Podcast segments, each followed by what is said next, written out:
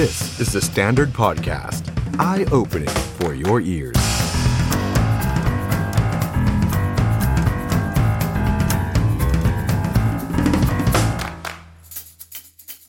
สวัสดีครับ THE STANDARD NOW วันนี้ 21 พฤศจิกายนนะครับ หลายบ้านเชียร์บอลไทยอยู่ อาจจะแวบมาดู THE STANDARD NOW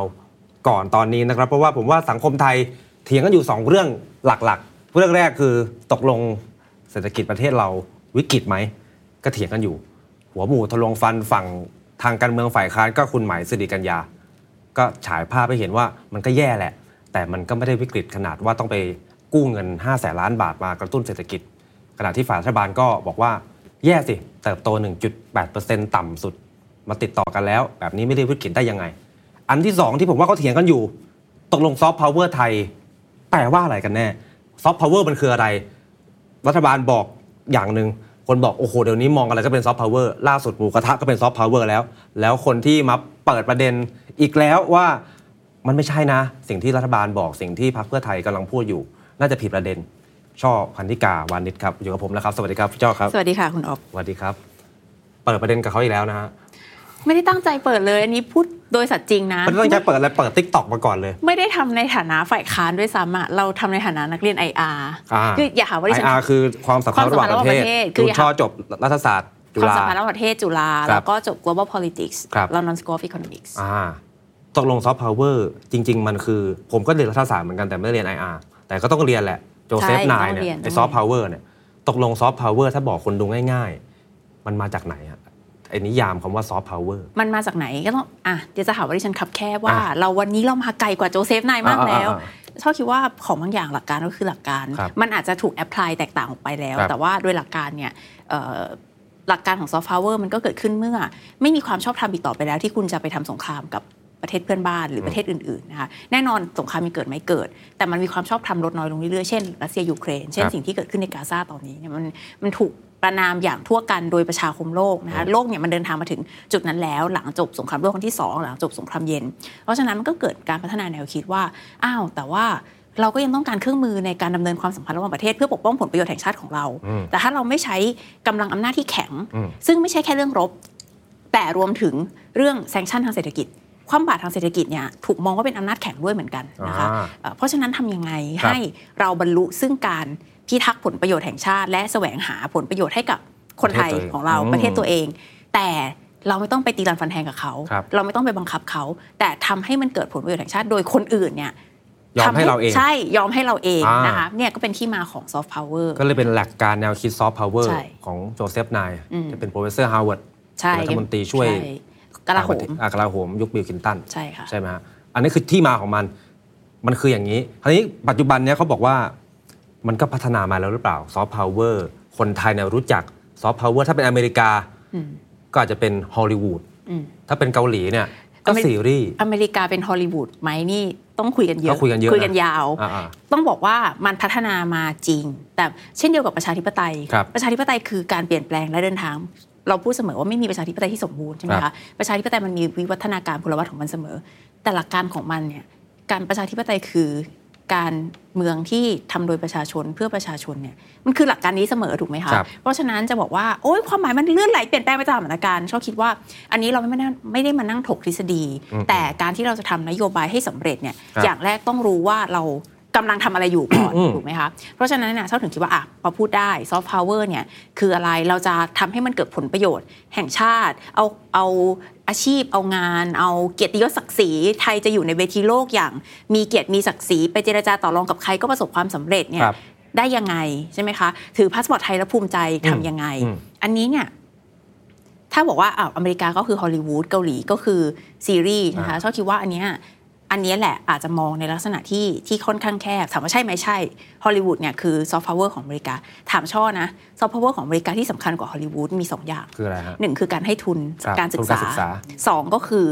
เอ่อการเป็นเจ้าแห่งนวัตกรรม โดยเฉพาะเรื่องอวกาศอืมนะคะเอ่อตอนสงครามเย็นเนี่ยชัดเจนมากว่าอเมริกาต้องการแข่งความเป็นเจ้าอวกาศกับครับโซเวียตนะคะตอนนี้เริ่มแข่งกับอะไรจีนอ่าใช่ไหมคะจีนจีนเนี่ยก็พยายามเข้ามาแทรกคือตามหลังมาหลายสิบปี แต่ก็ พยายามจะเข้ามาแทรกอืมเพราะว่าอะไรนวัตกรรมอวกาศคือจุดสูงสุดของมนุษยชาติเขาเชื่อกันแบบนั้นครับตอนนี้หลายคนบอกว่าเปล่านวัตกรรมชิปต่างหากที่ยากกว่าเรื่องอวกาศนะคะเซมิคอนดักเตอร์ที่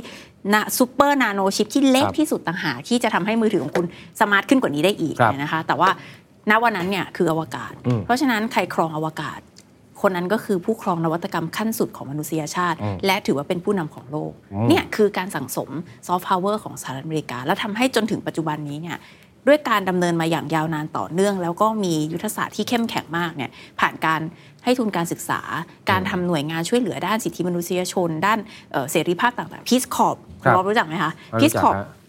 เป็นหน่วยงานให้ความช่วยเหลือด้าน คือมันชื่อ Peace Corps ก็คือเหมือนกับ Peace สันติภาพเนี่ยสันติภาพเหรออ่านะคะ แต่จริงๆ แล้วก็ทำงานด้านนี้แหละ สิทธิมนุษยชนด้านการส่งเสริมประชาธิปไตยนะคะอ่าอะไรต่างๆ เหล่านี้คือการสั่งสมซอฟต์พาวเวอร์ในการครองความเป็นเจ้าของโลกเสรีของสหรัฐอเมริกาครับเพราะฉะนั้นถ้าสรุปโดยหลักการไม่ว่ามันจะลื่นไหลไปยังไงแต่หลักการมันต้องทำให้ประเทศอื่นๆ admire โน้มนำเราโน้มโน้มนำคำสอน อ่าอ่ารู้สึกเป็นเชิดชูเราใช่ภูมิใจกับเรา อยากจะใช้ของของเรา ใช่ ถ้าเอาแบบคำสั้นๆ ง่าย ๆ นะ คือซอฟต์พาวเวอร์คืออะอะไรที่ทำให้คนเขารู้สึกว่าเราเป็นประเทศชั้นนำอืมโดยเราไม่ต้องเรานั่งสวยๆ อยู่เฉยอ่าๆแต่ให้คเขานมาอื่นให้น่ะเขามาจีบเขามองเราว่า เฮ้ย นี่มันเป็นประเทศชั้นนำของโลกที่เราอยาก เราอยากค้าขายด้วยอืมเราอยากมาเที่ยวไม่พอ เราอยากมาใช้ชีวิต เราอยากย้ายประเทศมาอยู่ประเทศไทย เราอยากส่งลูกหลานมาเรียนประเทศไทย นี่คือหลักการของนี่มันคือหลักการของมัน ทีนี้ยังไงล่ะคุณช่อคิดว่ารัฐบาลเขาเข้าใจผิดเหรอ เพราะว่าคืออย่างนินี้ยามชอบนิไม่ยามอัดคุณนุ้งเอื้ออิมงอะชอบไม่อัดเอื้อมนะว่าจะบอกว่าช่อเนี่ยรู้ดีกว่าคุณหมอเลียบนี่ครับชอบเคารพนับถือคุณหมอเลียบในฐานะที่เป็น คนที่ทำนโยบายสาธารณะที่ประสบความสำเร็จมากในครับสมัยรัฐบาลของคุณทักษิณอะสามสิบบาทนะคะบาทรักษาทุกโรคเพราะฉะนั้นเราไม่ได้เราไม่ได้คิดว่าตัวเราจะเก่งกล้ากว่ากว่าคุณหมอนะคะครับแต่ช่อกำลังคิดว่าอันนี้ไม่รู้เราจะเริ่มพูดเร็วไปหรือเปล่านะช่อคิดว่าอย่างนี้การที่ช่อออกมาพูดเนี่ยเพราะช่อรู้สึกว่าการที่เอ่อรัฐบาลเนี่ยบอกว่ากวาวเครือขาวเป็นซอฟต์พาวเวอร์ ผ้าไหมเป็นซอฟต์พาวเวอร์โทฟูซังเป็นซอฟต์พาวเวอร์เครื่องสำอางยี่ห้อหนึ่งเป็นซอฟต์พาวเวอร์ครับหมูกระทะเป็นซอฟต์พาวเวอร์ครับทุกวันไปเรื่อยๆเนี่ยมันจะเริ่มทำให้ยุทธศาสตร์การสร้างซอฟต์พาวเวอร์ของประเทศไทยเนี่ยมันเริ่มถูกตั้งคำถามว่าตกลงอะไรกันแน่คือซอฟต์พาวเวอร์เพราะซอฟต์พาวเวอร์สำหรับเราเมื่อเราพูดไปแล้วว่า มันต้องเป็นยุทธศาสตร์ที่จัดวางอย่างเกาหลีเนี่ยเขาได้เลือกถูกไหมคะครับว่าเขาจะเอาอุตสาหกรรมบันเทิงครับอเมริกาเขาได้เลือกใช่ไหมคะว่าเขาจะ องค์ประกอบของเขาคือ ขอความเป็นเจ้าแห่งโลกเสรีครับวิทยาศาสตร์เทคโนโลยีประชาธิปไตย เสริมด้วยเรื่องของทุนการศึกษาให้คนเข้าไปซึมซับแวลูคุณค่าของเขาอะไรแบบเนี้ยเพราะฉะนั้นเราเนี่ย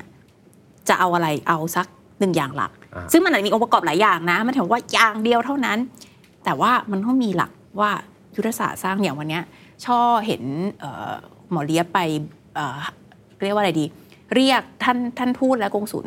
ไทยประจำทั่วโลกทีมไทยแลนด์จากทั่วโลกเนี่ยครับรับ brief อืมซึ่งเป็นเรื่องปกติรัฐบาลกระทรวงต่างประเทศเขาจะทำรับ brief ก็เป็นการรับมอบ brief เรื่องซอฟต์พาวเวอร์อืมแล้วก็บอกหมดเลยว่าเนี่ยให้ทุกคนไปเป็น agent สำคัญนะ ต้องไปเป็นเซลแมนขายซอฟต์พาวเวอร์ของประเทศไทย ถูกหมดเลย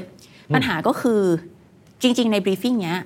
ซึ่งอันนี้เหมือนสอนหนังสือสังฆราชก็คือ ตอนคุณทักษิณน่ะเคยทำสำเร็จก็คืออาสำเร็จหรือไม่สำเร็จอันนี้ก็คือแล้วแต่คนประเมินแต่ช่อเชื่อว่าทำอย่างมียุทธศาสตร์มากๆอืมแล้วช่อคิดว่าดีครับก็คือครัวไทยไปครัวโลกอ่าจำได้มันก็คือตั้งเป้าเลยว่า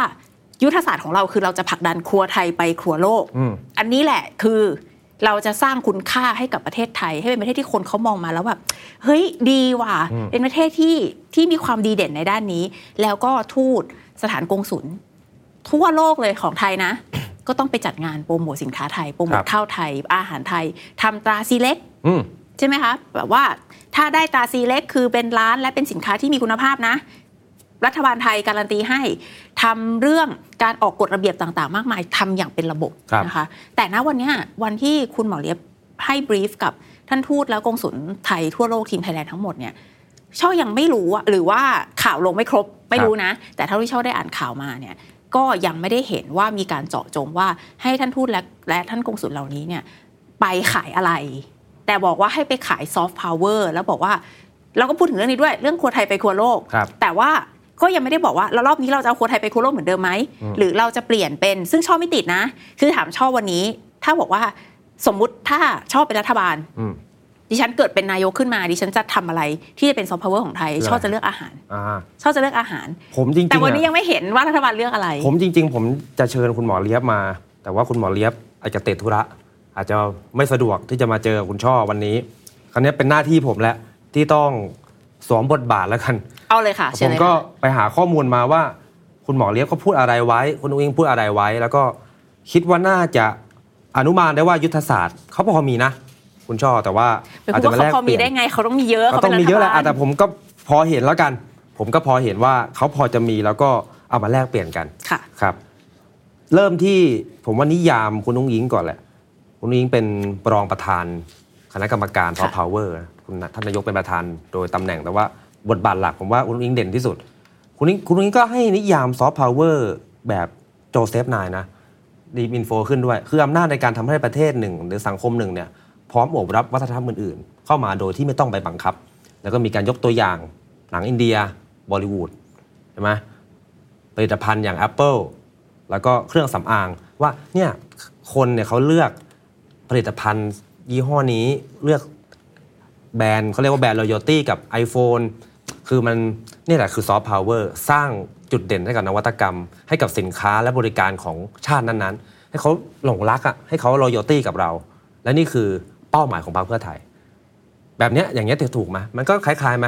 คือถ้าพูดแบบนี้เนี่ยคือเราอย่าพูดว่ามันถูกหรือผิดดีกว่าอ่าคือช่อคงไม่ได้มีสิทธิ์ไปตัดสินอะไรว่าครับคุณแพนทองทานพูดถูกหรือพูดผิดนะครัคะบแต่ว่าถ้าเราจะแลกเปลี่ยนกันเนี่ยช่อคิดว่าเอ่อวิธีคิดแบบนี้เนี่ยอาจจะมุ่งเน้นเรื่องการขายสินค้าไทยครับนะคะซึ่งไม่ผิดเลยเป็นรัฐบาลก็อยากจะขายสินค้าไทยครับถ้าถ้าถ้าเอาในคำจำกัดความตามแผ่นนี้นะ ซึ่งไม่รู้คุณคุณคุณแพงทันอาจจะพูดในมุมอื่นด้วยก็ได้นะครับเราก็จะมองว่าอันนี้ก็คือต้องการขายสินค้าไทยใช่ไหมอืมคืออยากให้ประเทศอื่นโอบรับสินค้าวัฒนธรรมเอาข้าวไทยไปขายได้เอาอะไรไปขายได้ครับถามว่าอันนี้เป็นนโยบายส่งเสริมสินค้าไทยที่ดีไหมดีอืมแล้วก็รัฐบาลก็คงจะต้องทำอยู่แล้ว รัฐบาลครับที่ผ่านมาก็ทำนะคะ ประเด็นก็คือสิ่งเนี้ยจะนำไปสู่การสร้างซอฟต์พาวเวอร์ของประเทศไทยที่เราพูดถึงจริง ๆ กันหรือเปล่าเมื่อสักครู่นี้ว่ามันจะถ้าพูดว่าผลประโยชน์แห่งชาติของไทยก็คือแค่ว่าของไทยขายได้ครับมันก็ถูกส่วนหนึ่งนะคะอืมมันก็ถูกส่วนหนึ่ง แต่ว่าหลักการจริง ๆ อย่างตอนคุณทักษิณทำครัวไทยไปครัวโลกเนี่ยช่อเชื่อว่าแน่นอนองค์ประกอบสำคัญก็คือของไทยขายได้ครับข้าวไทยอาหารไทยร้านอาหารไทย ผู้ประกอบการไทยในต่างแดน รู้สึกว่าได้รับการโปรโมทมีคนรู้จักมากขึ้นแน่นอนนะคะ แต่อีกส่วนหนึ่งเนี่ยมันคือการสร้างเกียรติภูมิของประเทศอืมแล้วชอบคิดว่ารัฐบาลคุณทักษิณเนี่ยเป็นหนึ่งในรัฐบาลที่ทำเรื่องนี้ได้ดีมากครับคือไทยยืนอยู่อย่างเวทีบนเวทีโลกอย่างมีศักดิ์ศรีแต่ไม่ได้ทำอย่างเดียว มีอีกอย่างหนึ่งที่ทำอย่างมีนัยสำคัญมากๆนะคะแล้วก็ทำมาในในในค่อนข้างต่อเนื่องอยู่พอสมควรครับซึ่งคุณออฟหลาย ๆ คนอาจจะไม่รู้ด้วยซ้ำคือการส่งทหารไทยไปในหน่วยสร้างสันติภาพของ UN ในประเทศต่าง ๆ ของโลกอืมก็เพื่อโชว์ให้เราเป็นประเทศ เพราะว่าอะไรนี่คือการเป็น คือช่อเชื่อว่านะ ในในช่อเติบโตมาในสมัยของคุณทักษิณตอนครับที่ชอบเป็นเด็ก ๆ แล้วกำลังเริ่มโตขึ้นมาเนี่ยเป็นรัฐบาลคุณทักษิณครับซึ่งทุกคนพูดกันว่าเป็นยุคบ้านบ้านดีเมืองดีใช่ไหมอืมยุคที่เจริญ เราอะเติบโตมาโดยความรู้สึกว่าประเทศเราอะอีกนิดเดียวอะจะเป็นแบบอาจจะไม่ถึงอเมริกาหรืออะไรนะแต่มันเกือบจะไปถึง ก็เป็นสิงคโปร์ผู้นำในเอเชียอ่าจะพูดนำในเอเชีย สิงคโปร์มาเลนี่เรามองว่าเขานี่อ่าๆๆแบบตามเราตามนะเราตามเราตามเรานะ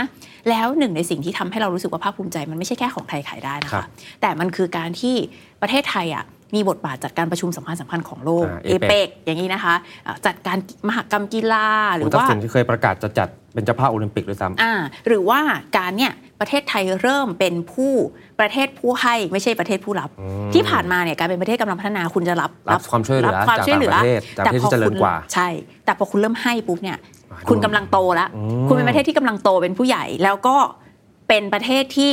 เริ่มจะพัฒนาตนเป็นมหาอำนาจขนาดกลาง อาจจะยังไม่ถึงขนาดใหญ่ คุณเริ่มกำลังเป็นมหาอำนาจขนาดกลาง อินโดนีเซียทำเรื่องนี้อืมในตลอดสมัยของโจโกวิโดโด คือเริ่มพัฒนาบทบาทของตัวเองในการเปลี่ยนจากประเทศผู้ผู้รับความช่วยเหลือ เป็นประเทศผู้ให้อ่าหรือว่าไปเป็น peace facilitator ครับ mediator ในที่ต่างๆนะครัคะบไทยเนี่ยเคยมีอยู่ช่วงหนึ่งที่ส่งทหารที่เป็นหน่วยสันติภาพนั้นไม่ได้ไปช่วยเคารพนะอันนั้นอันนั้นไม่ได้นะคะ แต่ว่าอันเนี้ยคือส่งทหารเข้าไปเป็นหน่วยสันติภาพ รักษาพยาบาลอืม ไปดูแลคนแก่คนเจ็บในเขตที่เป็นเขตเอ่อเขตเขตที่ปลอดการสู้รบหรืออะคไรรับแบบเนี้ยนะคะอ่าก็มียุทธศาสตร์ในเนี่ยของยุคคุณทักษิณของพวกเนี้ยมันมันคนละถามว่าขายของไทยดีไหมดี แต่ว่าคุณไม่สามารถเรียกมันว่าแค่ขายของไทยเนี่ยเรียกว่าเป็นซอฟต์พาวเวอร์ชอบคิดว่าอันเนี้ยในทางหนึ่งอะเป็นการลดทอนเลกาซีของคุณทักษิณนะอืมขนาดที่นั้นที่ทำไว้ดีนะะครับทีนี้พาผมชวนเขาชวนคุณช่อดู ยุทธศาสตร์เขาแล้วกัน ก่อนไปยุทธศาสตร์ดูเป้าหมายเขาก่อน เขาบอกว่าเขาจะยกระยกรายได้คน 20 ล้านคนอืมให้มีรายได้ต่อปีเนี่ยปีละ 2 0 0 0 0นถ้าตีเป็นเงินเดือนเนี่ยประมาณเดือนละหมื่นหกถามว่า 20 ล้านมาจากไหนเขาบอกว่าประเทศไทยสำรวจแล้วมีประมาณ 21ถึง22 ล้านครัวเรือนค่ะอย่างน้อยมีครัวเรือนละหนึ่งคนอืมที่มีสกิลมีทักษะความสามารถที่มันตรงกับซอฟต์พาวเวอร์ที่เป็นจุดแข็ง ของประเทศไทย ซึ่งตอนแรกมี 8 ด้านตอนนี้มี 12 ด้านแล้ว เพิ่มเข้ามา อันเนี้ยเป็นยุทธศาสตร์ของเขาเอ้ยนี่เป็นเป้าหมายของเขาอืมยุทธศาสตร์คือสร้างนักรบซอฟต์พาวเวอร์ก่อน เนี่ยช่อเปิดหน้านโยบายของพรรคเพื่อไทยทุกท่านเปิดตามได้นะคะอ่าเอ่อพรรคเพื่อไทยเนี่ยมีเว็บไซต์ใช่ไหมคะครับในเว็บไซต์ให้ทีมงานเปิดเนี่ยจะมีพร้อมๆนโยบาย one family one soft power ครับชื่อสั้นชื่อเล่นของเขาก็คือ o o f o โอโอฟอร์ด o f o s o f o s o f o s OFOS นะคะเหมือนกับ o t o p อ่าเหมือนสมัยก่อน one ตำบล one province ครับอันนี้ก็คือ one family one One soft soft power power o f o s นะคะอ่าชอบคิดว่าอันนี้ก็เป็นการต่อยอดครับเอ่อจาก OTOP OTOP ซึ่งจริง ๆ ก็ไม่ใช่ความลับมั้งเหมือนคุณคุณหมอเลียบหรือคุณหมอมิงสักท่านหนึ่งคุณหมออะเลียบพูดแล้วเคยพูดอยู่ใช่ไหมครัคะบว่าเป็นการต่อยอดกับ o t o p ครับปัญหาปะไม่ได้ว่าปัญหาก็แล้วประเด็นของช่อก็คือว่าช่อเห็นด้วยนะคะ เรื่องการสร้างศูนย์บ่มเพาะทักษะสร้างสรรค์อันนี้อ่านจากเว็บไซต์ของเขานะครับ อันเนี้ยคือการ reskill up skill อืมซึ่งจำเป็นมาก เพราะว่าเราทุกคนทราบดีอะคนไม่ต้องรุ่นแก่ๆอะไรนะคะ รุ่นพวกเราสองเนี่ยคนก็ต้อเนี่งยทก็คือต้องทำใช่สามสิบสี่สามสิบสามสิบอัพอะไม่ต้องสามสี่สามห้าก็ได้สามสิบอัพขึ้นไปเนี่ยำครับคุณเริ่มไม่ทันกับ เทคโนโลยีที่มันเทคโนโลยีพุ่งไปแล้ว disrupt แล้วครับคือ industry disrupt ทุกอย่างมัน disrupt และมันเกิดการเปลี่ยนแปลงเร็วมากในช่วง 5 ปีที่ผ่านมา เพราะฉะนั้นน่ะคุณต้องรีสกิลทุกวันนี้ทีมงานช่อช่อยังต้องส่งอบรมทักษะต่างๆ เพิ่มตลอดเวลา A อง AI อะไรใช่ต่างๆ ใช่ไหมคะ เพราะฉะนั้นเนี่ยก้าวไกลเองก็มีคูปอง 5,000 บาท reskill up skill อ่าให้กับ 1 ล้านคนครับก็คือคนวัยเนี่ยคนวัยทำงานทั่วไปเนี่ยเอ่อตั้งแต่วัยวัยเริ่มเนี่ยสาไปจนถึงคนที่อายุมากหน่อยนี่พูดถึงก่อนโยบายเกษีใช่ไหมใช่ ประเด็นก็คืออันเนี้ย ถูกเรียกว่า one family one soft power ได้ยังไง ใช่ไหมได้ยังไงอันนี้เออเห็นด้วยในนโยผมมาบายลืมตัวเลยผมจริงๆ ผมสวมบทเป็นคุณหมอ อย่างนี้สร้างแรงงานทักษะสูง 20 ล้านคนเห็นด้วยเลยค่ะ ถูกต้องค่ะ แต่ไม่ได้สร้างไม่ได้สร้างจากอะไรก็ไม่รู้ไงกลับกลับมาอย่างนี้กลับมาอย่างนี้ ใช่เขาเรียกว่าเป็นสกิลทักษะสร้างสรรค์ คือซึ่งคืออย่างนี้ซึ่งใช้จุดเด่นจากจากฐาน วัฒนธรรมขอภูงมิเราพลังวัฒนธรรมเขาเรียกอะไรอ่านะภูมิพลังเลยนะของคุณนวรัตน์เลยนะภูมิพลังภูมิดูไม่สิแน่ใจฉันจะเรียกไม่เรียกแต่ว่าภูมิพลังแต่ว่าเขาวัฒนธรรมเขาไม่ได้คิดกันแบบว่าจะสร้างอะไรก็ได้ สร้างจากพื้นฐานวัฒนธรรมของเรา อาหารดนตรี ศิลปะ อะไรพวกนี้จริงๆมี 8 ด้านแล้วก็เพิ่มมาเป็นกลับไปที่12 ด้าน กลับไปที่เรื่อง soft power อืม reskill up skill ถูกต้องครับจะทำจากรากฐานวัฒนธรรมอะไรต่างๆเป็น creative economy ไม่ไม่แปลกครับ creative creative economy เนี่ย เอาเอาจากรากฐานวัฒนธรรมเดิมก็ได้ หรือปลดปล่อยความคิดสร้างสรรค์ให้คนริเริ่มสิ่งใหม่ ๆ ก็ได้ อันนี้ไม่ไม่เป็นไรเป็นรายละเอียดนะคะ ถ้าถ้าเป็นทางก้าวไกลอะเขาก็จะบอกว่าปลดปล่อยความคิดสร้างสรรค์แน่นอนคุณเอาของเดิมมามาทำให้เกิดมูลค่าเนี่ยดีอยู่แล้วครับแต่คุณก็ต้องให้โอกาสสิ่งใหม่แบบ modern postmodern เข้ามาด้วย ประประเด็นมันคืออยู่ตรงนี้ค่ะครับกลับไปที่ซอฟต์พาวเวอร์อืมที่ต้องทำอย่างมียุทธศาสตร์ และคุณต้องเลือกใช่ไหมคะ ว่าคุณจะเอาไงบอลิวูดฮอลลีวูดเคป๊อป เจมังงะอืมๆหรือว่าจริง ๆ ของญี่ปุ่นเนี่ยลืมพูดญี่ปุ่นเนี่ยอย่าไปพูดว่าจะพูดว่ามังงะกิโมโน หรืออะไรก็ตามเป็นซอฟต์พาวเวอร์พูดได้นะ แต่สิ่งที่สำคัญมากๆจริงๆเรายอมรับทั่วโลกของญี่ปุ่นที่เป็นซอฟต์พาวเวอร์คืออะไรรู้ไหมเทคุคณโนหมอโลยีไหมใช่เทคโนโลยีทางหนึ่ง จริง ๆ ถ้าพูดให้เจาะจงก็คือมาตรฐานอุตสาหกรรมอ่างานคราฟต์ญี่ปุ่นงานนัมเบอร์วันดีญี่เยี่ยมปุ่นเนี่ย อะไรก็ตามที่เขียนว่า made in Japan คุณมั่นใจว่าคุณภาพดีอ่าช่วงหนึ่งของเกาหลีขายไม่ได้เลยนะสมัยเราเด็กๆจำได้ใช่ใช่ใช่ของเกาหลีขายไม่ได้นะ เพราะคนไม่เชื่อว่าของเกาหลีคุณภาพดี ตอนนี้เขาทำขึ้นมาแล้ว แต่อะไรก็ตาม made in Japan หมายความว่าอะไรเกรด A บวกอืมนั่นคือมาตรฐานอุตสาหกรรมของญี่ปุ่นก็คือ ระบบการทำเอ่อระบบการควบคุมการผลิตในโรงงานอุตสาหกรรมที่ชื่อว่าไคเซนครับอันเนี้ยคือซอฟต์พาวเวอร์จริง ๆ เลย ที่แข็งแรงมากของญี่ปุ่น กลับมาที่ของเราครับ ถ้าคุณ one of o โอ force โอฟอส one family one soft power ครับ20ล้าน family กี่ soft power ก็ 20 ล้าน ไม่ใช่ไม่ใช่ มันต้องรวมเดี๋ยวกันก่อนตัวแทนพรรคเพื่อไทยมันต้องรวมกันมันอะมันเป็นหมวดเป็นหมู่อ่าก็จะมีกี่หมวดหมู่มันมี 11 หมวดหมู่ ใช่ 11 หมวดหมู่ แล้วตกลงอะไรจะเป็น soft power ก็ทุกอย่างนะฮะเห็นปัญหาไหม เดี๋ยวก่อนปัญหามันคืออะไร เพราะว่าถ้าดูข้อมูลคุณหมอเลียบเนี่ยซอฟต์พาวเวอร์ยกตัวอย่าง ถ้าอะวิธีการอาจจะต่างกัน แต่ว่าเขาเรียกอะไรใช่ใช่ใช่อันนี้จริงพื้นฐานมันอาจจะจริงเหมือนกันก็ได้ คือการทำให้ประเทศอื่นเขายอมรับในใช่คุณภาพสินค้าใช่มีตราประทับมีความรู้สึกว่าสิ่งนี้แหละ เป็นมาตรฐานเป็นสิ่งที่เป็นสัญลักษณ์ของสิ่งที่มาจากประเทศไทย อย่างเช่นอาหารเนี่ยคุณหมอเลี้ยงเขาบอกว่า อาหารเนี่ยเขาเห็นจุดจุดเด่น หรือว่าเป็นโอกาสแล้วกันว่า อาหารไทยอะมีทั่วโลกเลย แต่รสชาติมันไม่ใช่รสมือไทย คราวนี้เขาก็มีเป้าหมายของเขาว่าซอฟต์พาวเวอร์ของการทำอาหารเนี่ยก็คือการเอาเชฟไทยไปอยู่ในร้านอาหารต่างประเทศร้านอาหารไทยที่อยู่ต่างประเทศทั่วโลก ตอนนี้มีประมาณ 15,000 เชฟที่อยู่ต่างประเทศ เขาตั้งเป้าว่าจะต้องอยู่ให้ได้ 80,000 อย่างเงี้ยก็คือให้เห็นว่า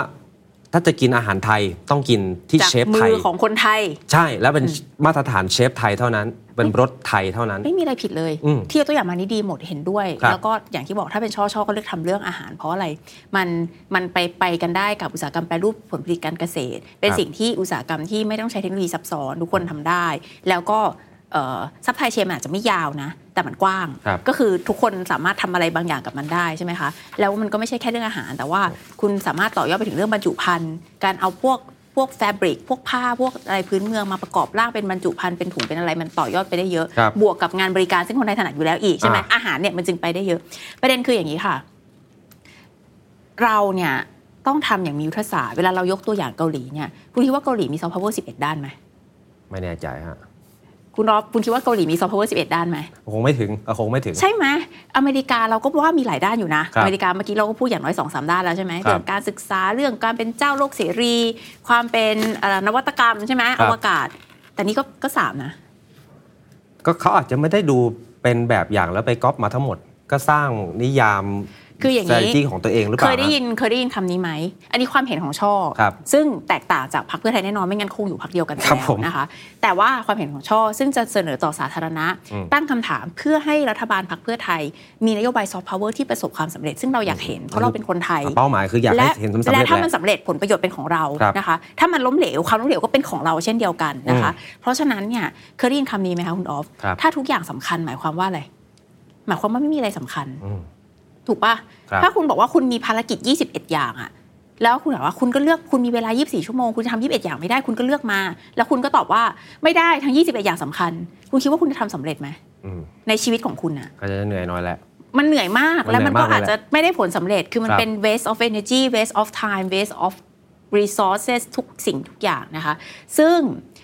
เพราะฉะนั้นช่อคิดว่าถ้ารัฐบาลจะทำ มันมีสองสามสี่อย่างในในนโยบายในหน้าที่ชื่อว่า soft power ที่ชอบเปิดจากพรรคเพื่อไทยอะชอบเห็นอยู่3ามสี่อย่าง แน่นอนหนึ่งก็คือเมื่อกี้เราพูดไปแล้วอาหาร reskill up Upskill reskill up skill ครับเดี๋ยวเราค่อยพูดถึงเรื่องอาหารครับ reskill up skill จำเป็นสำคัญมากต้องทครับำดีทำอืมนะคะเอ่อเราเห็นเรื่องการส่งเสริมเศรษฐกิจสร้างสรรค์อาหารอ่าคือหนึ่งในนั้นครับนะคะต่อยอดเอ่อแล้วก็ไม่ใช่แค่เรื่องอาหารด้วยเขาพูดถึงหลายอย่าง เรื่องแฟชั่แฟชั่นกีฬาดนตรีกีฬาดนตรีอะไรต่างๆเหล่านี้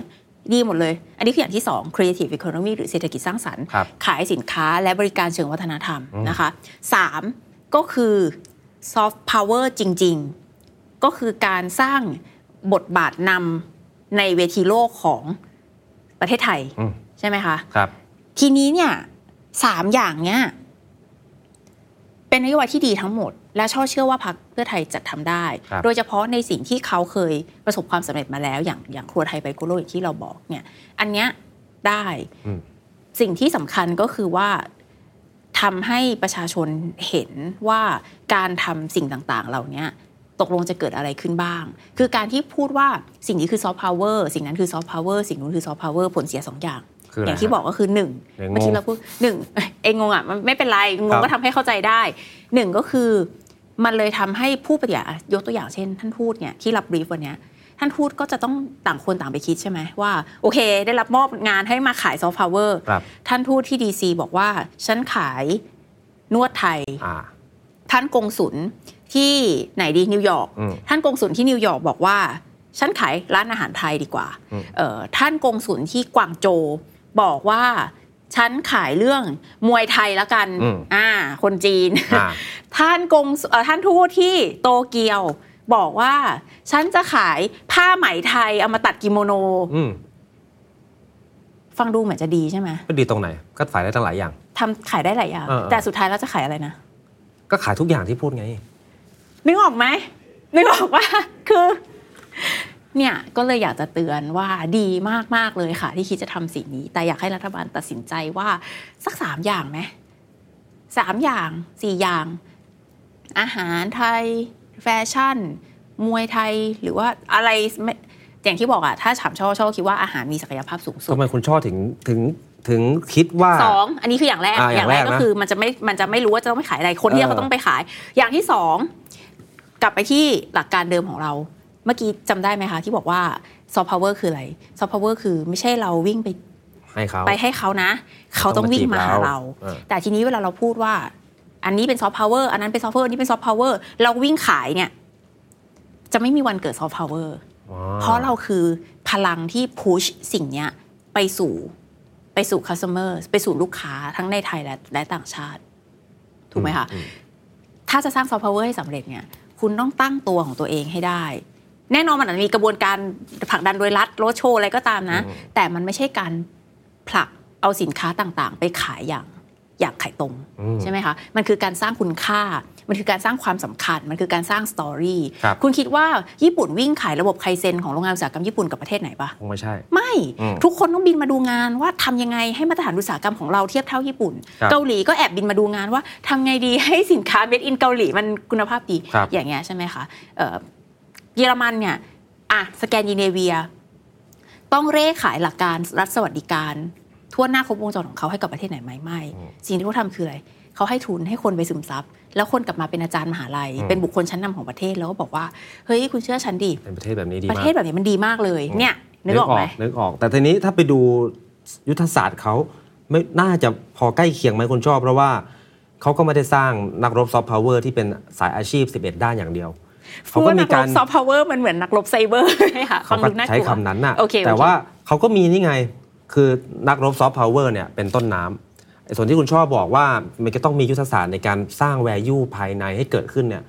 เขาเป็นกลางน้ำในการเขาใช้คำว่าพัฒนาอาวุธยุทโธปกรณ์ของซอฟต์พาวเวอร์ซึ่งก็คืออุตสาหกรรมที่เกี่ยวเนื่องให้เข้มแข็ง ให้มีศักยภาพให้มี value แล้วอันที่สามเป็นปลายน้ำเนี่ยใช้นโยบายต่างประเทศที่ดี ใช้การทูตเชิงวัฒนธรรม ผลักดันจัดรถโชว์จัดงานอะไรต่างๆเนี่ยแหละเพื่อให้มัน matching กัน มีคุณหมอเลี้ยวเคยใช้สัมภาษณ์แบบนี้เขาบอกว่าถ้าเปรียบอาวุธอะรถถังเรือดำน้ำต้นน้ำนักรบซอฟต์พาวเวอร์ก็คือเหมือนอาวุธนั่นแหละส่วนถ้าเป็น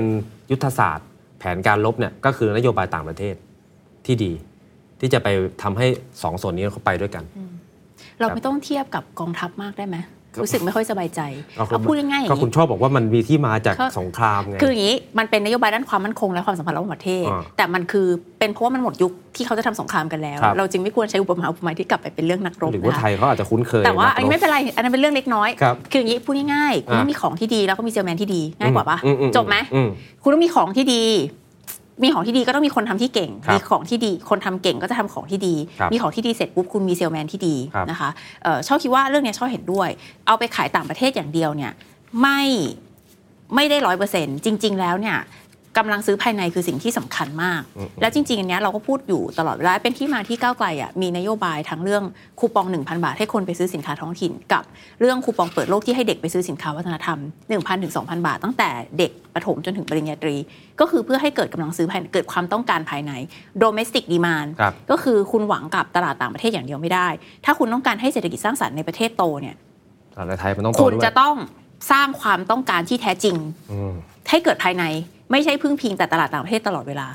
ปัญหาก็คือทุกท่านคะ ทั้งหมดที่ที่ฉันพูดมาเนี่ยไม่ใช่นโยบายซอฟต์พาวเวอร์เป็นนโยบาย creative economy อ่าคือมันคนละมันคนละหลักการคือวมหถ้ามยจะกันถ้าจะเป็นซอฟต์พาวเวอร์เนี่ยต้องทำคนขายทำของให้เข้มแข็งภายใน แต่เราต้องไปขายข้างนอก เพราะว่าเราต้องการสร้างการยอมรับที่ที่ข้างนอกนะคะ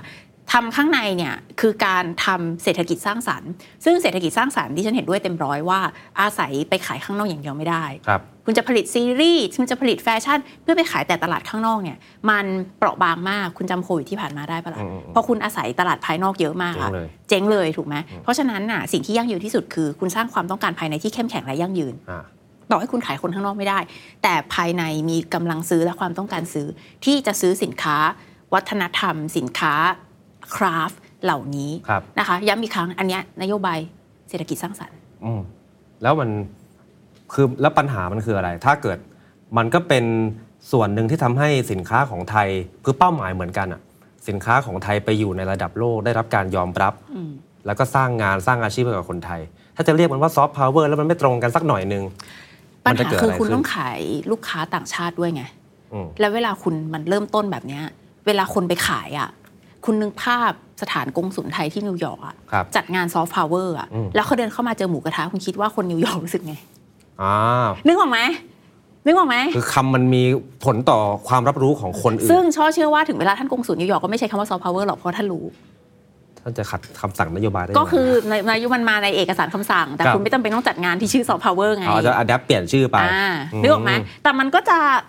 เนี่ยส ร้างความสับสนนะคะ อย่างทักก้าเหมือนกันเนี่ยช่ออยากจะใช้เวลาของรายการเนี่ยพูดเรื่องทักก้าเพราะว่าทักก้าเนี่ยเป็นหนึ่งในนโยบายของพรรคเพื่อไทยที่เรามองอย่างสนใจ เพราะว่าจริง ๆ แล้วคิดตรงกันว่ามันต้องมีสำนักงานหรืออะไรที่มันมันมันมันรวมศูนย์ในเรื่องเศรษฐกิจสร้างสรรค์นะแต่ว่าทักก้าเนี่ยอยู่ในนโยบายซอฟต์พาวเวอร์เหมือนกันใช่เป็นส่วนปลายน้ำเลย เป็นส่วนปลายน้ำก็คืออมเป็นศูนย์ที่ทำหน้าที่บริหารจัดการทุกอย่างครับซึ่งตอนนี้ยังไม่เกิดขึ้นใช่ใช่ไหมคะ ซึ่งเอ่อชอบคิดว่าอันเนี้ยเลยจึงเป็นสิ่งที่เราอะควรจะควรจะถ้ามีอะไรที่เป็นความเห็นของเราตอนเนี้ยที่หวังว่ารัฐบาลจะรับฟังอะครับควรทำก่อนที่พรบที่จะสร้างทักก้าเนี่ยจะเสร็จอืมใช่ไหมคะเพราะว่าเข้าใจว่าตอนเนี้ยทางรัฐบาลบอกว่ากำลังร่างพรบอยู่ร่างอยู่เห็นรถแมพล่าสุดบอกว่าน่าจะกลางปีหน้าอ่าซึ่งอะข้อแรกเนาะครับทำไมมันต้องกลางปีหน้านะแต่เพราะว่านี่เป็นนโยบายของรัฐบาลพรรคเพื่อไทยเขาอาจจะต้องมีการเตรียมมาอาจก่อนจะต้องแต่ไม่รับเป็นไรฟังความคงความเห็นอะไรนิดรับนึงฟังความเห็นอ่าโอเค ความเห็นหรอคุณช่อเนี่ยสำคัญเข้ารอโอฟัเคงอยู่ได้ครับก็คือเอ่อชอบคิดว่าทักก้าชื่อภาษาไทยยังไม่มีเท่าที่เราเห็นยังเท่าที่เราเห็นยัยังงไม่ไม่เห็นมีชื่อยังไม่เห็นชื่อแต่ว่ามันคือ Thailand Creative Content Agency ครับก็เลยชอบเชื่อว่าสิ่งเนี้ยมันก็คือศูนย์เอ่อศูนย์รวมรวมการทำทุกอย่างเพื่อส่งเสริมเศรษฐกิจสร้างสรรค์แหละครับใช่ไหมคะ ซึ่งน่าจะรวมถึงสิ่งที่สำคัญมาก ๆ อย่างหนึ่งก็คือ regulatory guillotine ก็คือการ ทลายข้อเอ่อกฎหมายที่รุงรังอืมที่เป็นอุปสรรคในที่กามันรจำกัดความคิดสร้างสรรค์ต่างใช่ มันไม่ใช่แค่เรื่องการประกอบธุรกิจนะแต่รวมถึงกฎหมายที่จำกัดความคิดสร้างสรรค์ใช่เช่นใช่พรบภาพยนตร์น่าคุณอ๊อฟถูกต้องคุณอ๊อฟทราบใช่ไหมผมมันทรามีบเรื่องที่ผมบอกทำหนังว่าอยู่มีอะไรนะ ต้องมีต้องไม่ขัดศีลธรรมอันดีอะไรแบบเนี้ยใช่ไหมคะความหมายมันกว้างตัมาวกอย่างรวมถึงกฎหมายที่ละเมิดเสรีภาพในการแสดงออกแสดงความคิดเห็นทั้ครังบหมดพรบคงพรบคอมใดๆใช่ไหมคะหนึ่งถึงสองใดๆอะไรพวกเนี้ยซึ่งไม่รู้ว่า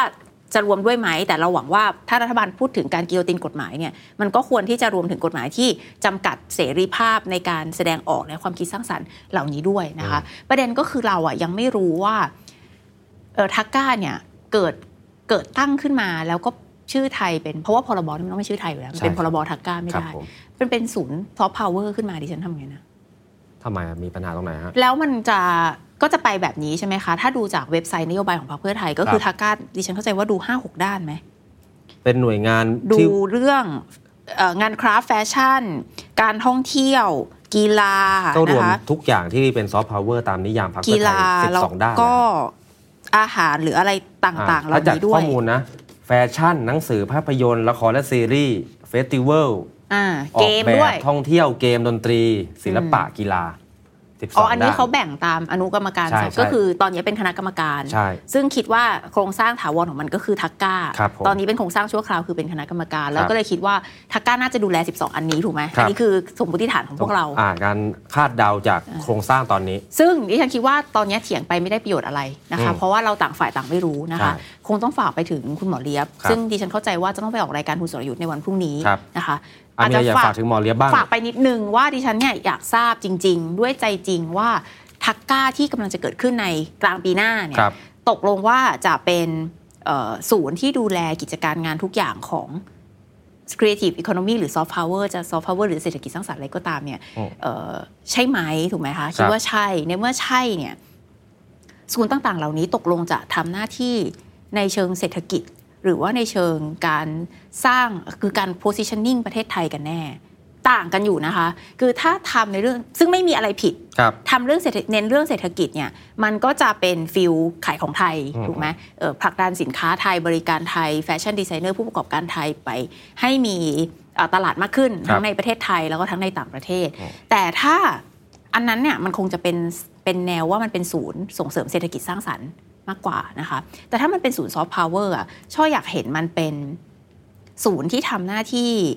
เป็นศูนย์ที่ทำหน้าที่คือวาง position จริง ๆ แล้วก็อาจกระบวนการคัดเลือกอาจจะเกิดตรงนี้แหละ หมายถึงว่ารัฐบาลอาจจะรู้สึกว่าไม่อยากสนับสนุนธุรกิจ หรือว่าประเภทของอุตสาหกรรมในอุตสาหกรรมหนึ่งเป็นพิเศษเหมือนทอดทิ้งผู้ประกอบการเศรษฐกิจสร้างสรรค์อื่นครับๆแต่ว่าศูนย์นี้หรือเปล่าอะจะทำหน้าที่ position วาง positioning ของประเทศไทยว่า ตกลงว่า ในขณะที่สมมติอะเราชอบยกตัวอย่างเกาหลีเกาหลีเอาเรื่องอุตสาหกรรมบันเทิงอะศูนย์นี้หรือเปล่าจะทำหน้าที่เลือกว่าสุดท้ายเนี่ยเอ่อเป็นปีๆก็ได้อะสมมติสองปีนี้นี่คือเราจะยุทธศาสตร์ทำเป้าหธีมายขมองเราเราจะทำธีมอาหารไทยอะอะอันนี้เบสครัวไทยครัวโลกแล้วดิฉันเป็นคนอินเรื่องอาหารครับสมมุติหรือเปล่าหรือเปล่านะคะ ข้อเสนอของช่อคือทำเถอะทำเถอะ ไม่ใช่ว่าแบบแรกไม่ดีนะ ส่งเสริมเศรษฐกิจสร้างสรรค์นี้ก็ดีมากควรครับจะทำแต่ช่อคิดว่าจริง ๆ ที่ผ่านมากระทรวงพาณิชย์ก็ไม่เลวเลยทูตพาณิชย์รวมถึงรวมถึงกระทรวงต่างประเทศเนี่ยไม่เลวนะคะ เพียงแต่ว่าเขาอาจจะแค่ต้องการนโยบายที่ชัดเจนว่าเขาไปขายสินค้าอะไรส่งเสริมอาชีพ ส่งเสริมการขายของครับวางตลาดอะไรแบบเนี้ยได้ แต่สิ่งที่เรายังไม่ได้มีจริง ๆ จังๆอะคือศูนย์ที่ทำหน้าที่จัดทำยุทธศาสตร์ซอฟต์พาวเวอร์นี่แหละอืมก็คือวาง position เลย ว่าคุณจะเอาเรื่องอะไร แล้วถ้าคุณกลัวว่าทอดทิ้งอุตสาหกรรมอื่นน่ะ ทำเป็นธีม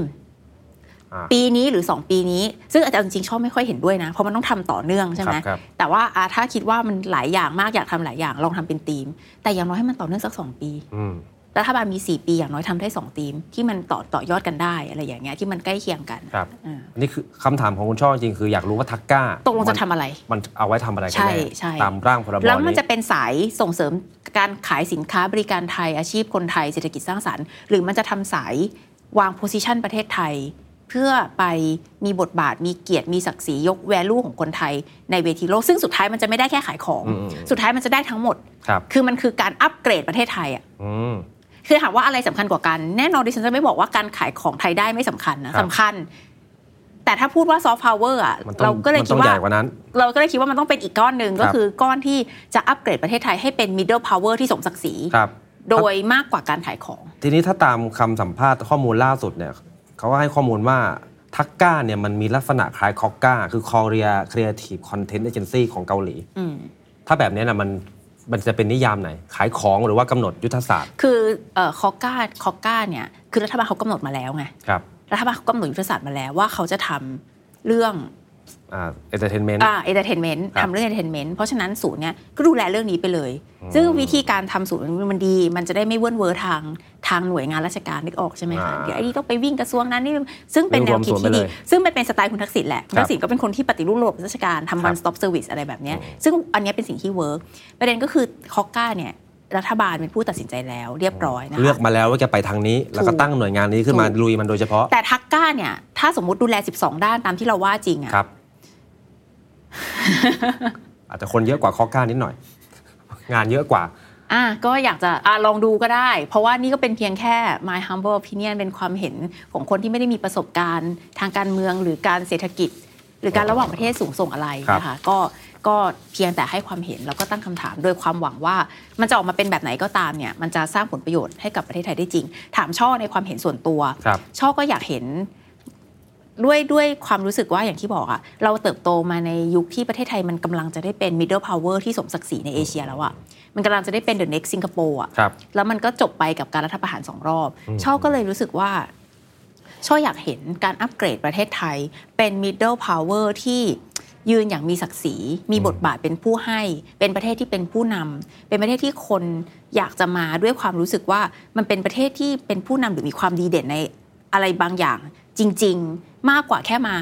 ซื้อของไทยแล้วก็กลับไปแล้วก็แบบไม่ได้อะไรมากกว่านั้นครับถ้ากลับไปที่ฐานรากของเป้าหมายของนโยบายซอฟต์พาวเวอร์รัฐบาลพรรคเพื่อไทย ก็แสดงว่าถ้าตั้งเป้าหมายแค่เพิ่มรายได้ให้กับคน 20 ล้านคนประมาณปีละ 2 0 0 0 0 0 อันเนี้ยเป็นเป้าหมายที่ไม่ได้เป็นซอฟต์พาวเวอร์ใช่ไหมเพราะว่าซอฟต์พาวเวอร์เป้าหมายต้อง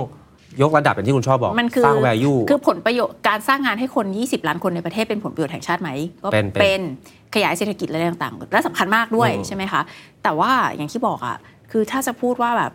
อาจจะเป็นความคาดหวังของดิฉัน ไปเองก็ได้มั้งคนไทยจะคาดหวังจริงหรือเปล่าไม่รู้ แต่ว่าเราก็คาดหวังอะไรที่มากกว่าไกลกว่านั้นทะเยอทะยานกว่านั้นใช่ทะเยอทะยานกว่านั้นซึ่งถ้าเรียกว่าซอฟต์พาวเวอร์ตามนิยามหลักการที่เราคุยกันตอนต้นมันคแล้ววรที่แล้จะวเป็นอแล้ย่าวงนั้นแล้วทำไมเราจะไม่ทะเยอทะยานอะ คุณอยู่อ่ากักับ 10 ปีที่ศูนย์เปล่าภายใต้รัฐบาลประยุทธ์อะครับคือถ้าคุณไม่ทะเยอไม่ทะเยอทะยานตอนนี้นะ คุณไปบวชชี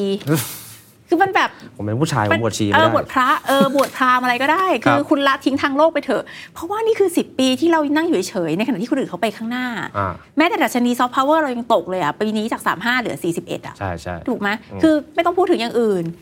Freedom ไอดัชนีเสรีภาพอะ Freedom House อะ ก็เป็นประเทศไม่แฟร์ไม่เสรีมีการเลือกตั้งไปก็ไม่ช่วยอะไร คือทุกอย่างมันถดถอยเศรษฐกิจนี่ดิฉันขี้เกียจไปร่วมวงถกเถียงให้เขาครับเถียงกันในวง digital economy ดิจิตอลวอลเล็ตอะไรกันไปนะคะ แต่ว่าคือมันตกต่ำดำมืดแบบนี้มา 10 ปีอะเราควรถึงเวลาที่จะทะเยอทะยาน และตั้งเป้าที่ไปไกลกว่า กินของไทยใช้ของไทยขายของไทยอืมนะคะเพราะว่าอะไร เพราะว่าการตั้งเป้าที่สูงโดยแบบทำซอฟต์พาวเวอร์วาง position อะ ในกระบวนการนั้นอะมันขายของไทยสร้างงานสร้างอาชีพคนไทยอยู่แล้วอืมอยู่แล้วโดยปริคือยายเป้าใหญ่มันตอบสนอถ้างคุเป้าณย่เป็อยนอยู่แล้ว middle power ใช่ คือมันต้องไปถึงเป้าย่อยก่อนมันจะถึงไปถึงเป้าใหญ่ได้ครับคือมันจะอยู่ในนั้นอยู่แล้วนะคะ มันจะสร้างเกิดงาน มันจะเกิดอุตสาหกรรมใหม่ ๆ มันจะเกิดสินค้าเกิดบริการอะไรต่างๆ เกิดการ reskill upskill อยู่แล้วครับภายใต้กระบวนการยุทธศาสตร์ที่คุณวางไว้ แต่ว่า คุณคุณให้ไปให้ถึงจุดที่มันเป็นซอฟต์พาวเวอร์จริงๆอะมันก็จะเป็นที่ชื่นหน้าชื่นใจ ชื่นตาเป็นเกียรติเป็นศักดิ์ศรีของประเทศไทยมากอ่าๆจริงๆ ทั้งหมดทั้งมวลอยากให้มันสำเร็จอยู่แล้ว คือช่อไม่อยากอยู่กับอีก 10 ปีที่เหมือน 10 ปีที่ผ่านมา มันเป็นช่วงเวลาที่เราคือสิ่งที่น่าเจ็บใจ น่าแค้นใจมากที่สุด ไม่เกี่ยวกับใคร ก้าวไกลพิธาไม่ได้เป็นรัฐบาลทั้งนั้นครับสิ่งที่จะน่าเสียใจและช่อยังไม่อยากจะเสียใจตอนนี้ เพราะว่า too soon คือเร็วเกินไป ไม่อยากจะเสียใจตรงนี้ก็คือ รัฐบาลเพื่อไทยใช้โอกาสที่สามารถตั้งรัฐบาลได้สำเร็จเนี่ยทำสิ่งที่ดีให้เกิดขึ้นกับประเทศไทยให้ได้นะคะช่อคิดว่าช่อจะยังไม่เจ็บใจแค้นใจตอนนี้ เพราะว่ารัฐบาลเพิ่งเข้ามาดำรงตำแหน่งได้ 2 เดือนเองครับนะคะเต็มๆเนี่ยก็ 2 เดือนกว่าเท่านั้นเองอืม ชอบถึงอยากจะออกมาพูด แล้วชอบพูดอย่างมีความหวัง และชอบพยายามจะพูดให้ positive พูดให้แบบ คือเราไม่อยากจะเป็นคนที่ด่าเกะกะละลานไปเรื่อยเปื่อย เพื่อทำลายขวัญกำลังใจคนทำงานครับแต่ถ้ามีอะไรที่เรารู้สึกว่า เอ๊ะ มันก็ต้องติงกัน เพราะว่าสิ่งที่จะเกิดขึ้นคือโอกาสและอนาคตของคนไทยทั้งประเทศครับนะคะ เราคาดหวังอย่างเต็มที่ที่จะให้เพื่อไทยทำให้สำเร็จ แล้วก็เกิดประโยชน์กับคนจริง ๆ นั่นคือสิ่งที่ทำให้ออกมาพูดแบบนี้ ครับถ้ารัฐบาลเขาเชิญไปเป็นคณะกรรมการซอฟต์พาวเวอร์ด้วยไปไหมครับคงไม่เป็นทำไมฮะโอ้โหคือพูดตั้งเยอะอะไม่ใช่คณะกรรมการเนี่ยทำหน้าที่อะไรก่อน อย่างที่เราตั้งต้นครับดิฉันเนี่ยมีความมุ่งหวังในการเห็นทักก้าอืมว่าดูที่มันจะเป็นยังไงใช่ไหมคะ มันจะเป็นหน่วยงานที่ทำอะไรได้แบบไหน คือก็เลยมีความคาดหวังว่าคณะกรรมการเนี้ยเป็นแค่องค์คาพยพชั่วคราว ก่อนที่ทักก้าจะเกิดขึ้นนะคะ ถ้าต้องการความเห็นเปิด YouTube ก็เจอแล้วนะคะ หรือว่าจะเชิญดิฉันไปให้ความเห็นได้เช่นกันอ่ายินดี ถ้าเชิญให้เป็นความเห็นเป็นครั้งคราวแต่ว่ายินดีตำแหน่งไม่สำคัญอืมสำหรับพรรณิการ์ วานิชนะคะครับตำแหน่งไม่สำคัญสำหรับพวกเรา เราทำงานการเมืองไม่ได้คิดว่าตัวเองจะอยู่ในตำแหน่งอะไร แต่คิดว่าประเทศจะอยู่ในตำแหน่งแห่งที่แบบไหนครับ position ที่สำคัญสำหรับประเทศไทยในวันนี้ คือคุณต้องผลักตัวเองให้พ้นจากหลุมดำของ 10 ปีที่รัฐประหารสองสิบกว่าปีที่รัฐประหารสองครั้งเนี่ยครับแล้ว 10 ปีที่อยู่ภายใต้รัฐบาลประยุทธ์เนี่ยผลักตัวเองขึ้นมาจากหลุมดำแล้วตั้งต้นใหม่อย่างอย่างคูณ3คูณ4อะเพราะคุณเสียมันไปแล้ว 10 กว่าปีที่สูญหายไปครับคุณทำมันคูณ3คูณ4เพื่อชดเชยกับช่วงเวลาที่คุณสูญเสียไป นั่นคือสิ่งที่เราอยากเห็นประเทศไทยที่กลับมายืน อย่างมีศักดิ์ศรีและทำงานให้กับคนไทยอย่างเต็มที่ให้สมกับ 10 ปีที่เราสูญเสียไปครับ ถ้าดูคุณชอบพูดถึงคณะกรรมการให้เชิญไปเป็นก็ไม่เป็น แต่ว่าถ้าดูคณะกรรมการยุทธศาสตร์ซอฟต์พาวเวอร์แห่งชาติ มี info ขึ้นมา โห ดูแต่ละท่านไม่ธรรมดาเลยนะครับท่านนายกเป็นประธาน คุณอุ๊งอิ๊งเป็นรองประธาน อาจารย์พันศักดิ์ วิญญรัตน์คุณหมอเลี้ยบ สุรพงษ์สืบวงศ์ลี คุณหมอมิ้งพรหมินทร์ เลิศสุริย์เดช คือทั้งหมดเนี่ยคือ think tank สำคัญในรัฐบาลคุณทักษิณที่ทำครัวไทยไปครัวโลกทำสามสิบาทรักษาทุกโรคกองทุนหมู่บ้านยกระดับประเทศในสมัยที่คุณช่อเชยเคยชื่นชอบอะไม่คิดว่าหน้าตาท่านเหล่านี้จะสร้างสิ่งนั้นได้กลับมาในรัฐบาลชุดนี้อีกครั้งนะประเทศไทยวันนี้กับประเทศไทย 20 ปีที่แล้วเปลี่ยนไปเยอะ ครับดิฉันถามว่าท่านเหล่านี้เป็นนัก นโยบายสาธารณะ หรือนักการเมืองที่สร้างคุณูปการให้กับประเทศไทยไหมดิฉันยอมรับว่าเป็นหมายถึงว่าเอ่อสามท่านท่านขวาเนาะเพราะว่าคุณแพทองทานกับคุณเศรษฐานี่เพิ่งเพิ่งมาใหม่ครับนะคะสามท่านขวามือเนี่ยเป็นแน่นอนครันะบคะเป็นผู้สร้างคุณูปการให้กับประเทศไทยและคนไทยคำถามก็คือความสำเร็จในอดีตเนี่ย ไม่ได้จำเป็นเสมอไปที่จะการันตีความสำเร็จในอนาคต ไม่ใช่เพราะว่าท่านเก่งน้อยลงครับแต่เป็นเพราะว่าความท้าทายใหม่ๆ เกิดขึ้นในประเทศและในโลกนี้มากมาย แล้วในขณะที่โลกก็รับมือกับความท้าทายไม่ทันอยู่แล้วเนี่ยประเทศไทยยิ่งรับมือไม่ทัน เพราะว่าอย่างที่บอกเราสูญเสียความสามารถในการแข่งขัน เราสูญเสียความสามารถในการทำอะไรที่เป็นประโยชน์ครับเราสูญเสียงบประมาณไปมหาศาลในช่วง 10 ปีที่ผ่านมากับการเมืองที่ไม่เป็นประชาธิปไตยครับเพราะฉะนั้นเนี่ย นี่คือจริง ๆ แล้วการที่มีหน้าของท่านเหล่านี้อยู่เนี่ยเป็นสาเหตุที่ดิฉันต้องออกมาวิพากษ์วิจารณ์นะอะเพราะว่าทำไมฮะภายไม่ใต้การบริหารนโยบายของบุคคลเหล่านี้เนี่ยครับ ทำไมมันถึงออกมาเป็นแบบนี้นะ คือเริ่มงง เริ่มเคยเคยยกย่องเคยชื่นชม ตั้งแต่สมัยเรียนหนังสือ ตอนนี้เริ่มงงๆคืว่าอเอ๊ะท่านจะไม่ทันโลกหรือเปล่าอย่างนี้เลยนเพราะว่าจะว่าดิฉันมีข้อมูลไม่พอเนี่ยจริง ๆ เว็บไซต์ของพรรคเพื่อไทยเขาก็มีข้อมูลเยอะนะครับดิฉันก็อ่านหลายรอบอยู่อืมแต่ว่ารวมไปถึงการออกมาให้ข่าวของบุคคลในรัฐบาลแต่ละครั้งเนี่ยครับซึ่งซึ่งมันก็ยิ่งทำให้เราเกิดความไม่เข้าใจมากขึ้นเรื่อยๆ ว่าตกลงมันจะเป็นอะไรกันแน่ครับนโยบายเรื่องซอฟต์พาวเวอร์ดิฉันคิดว่าอย่างนี้ละกัน หวังว่ามันจะเป็นปัญหาเรื่องการสื่อสารอืมไม่ใช่ปัญหาเชิงนโยบายๆกำลังจะถามว่าคุณช่อคิดว่าเป็นเรื่องของนโยบายหรือว่า เพราะว่า storytelling อาจจะไม่เก่ง การสื่อสารไม่ดี คือจริง อันนี้พูดตรงๆนะครับคิดว่าเป็นปัญหาเรื่องนโยบายอ้าวเพราะว่าเรื่อง storytelling เนี่ย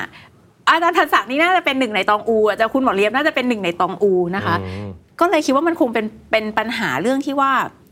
ตกลงจะทำนโยบายอะไร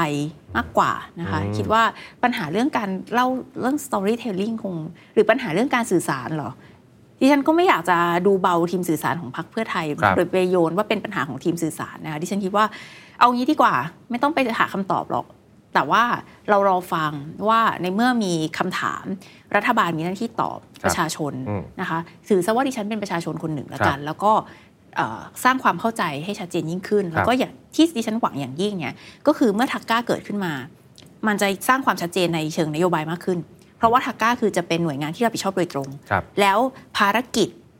รวมถึงบุคคล ที่จะมานั่งในทาก้าอันเนี้ยมันจะทำให้เราพอเห็นว่าทิศทางของการดำเนินงานนโยบายที่เพื่อไทยเขาเรียกว่านโยบาย soft power เนี่ยสุดท้ายมันจะเป็นไปอย่างไรครับดิฉันคิดว่าต่อให้สุดท้ายมันเป็นเรื่องของการพัฒนาเศรษฐกิจสร้างสรรค์ ไม่ได้สร้างความเสียหายให้กับประเทศอืมนะคะแต่ตอนเนี้ยกำลังสร้างความสับสนอยู่อ่าแต่ว่าถ้าสมมุติว่ามันจะเป็นการพัฒนาเศรษฐกิจสร้างสรรค์มันก็ได้ ถ้าสมมุติว่ามันจะไปไกลกว่านั้น คือเป็นการ repositioning ประเทศไทย การสร้างบทบาทสร้างศักยภาพไทยในเวทีระหว่างประเทศครับเพื่อส่งเสริม ผลประโยชน์ภาพรวมและอัปเกรดประเทศไทยให้เป็น middle power เนี่ยก็ยิ่งน่าสนใจก็จะดูว่าเอาใจมันช่จะวยทำงานยังไงต่อไปครับนั่นเองนอกจากคำว่าทักก้าคืออะไรบทบาทคืออะไรมีอะไรจะฝากถึงคณะกรรมการชุดนี้ไหมอยากจะถามผ่านสื่อออกไป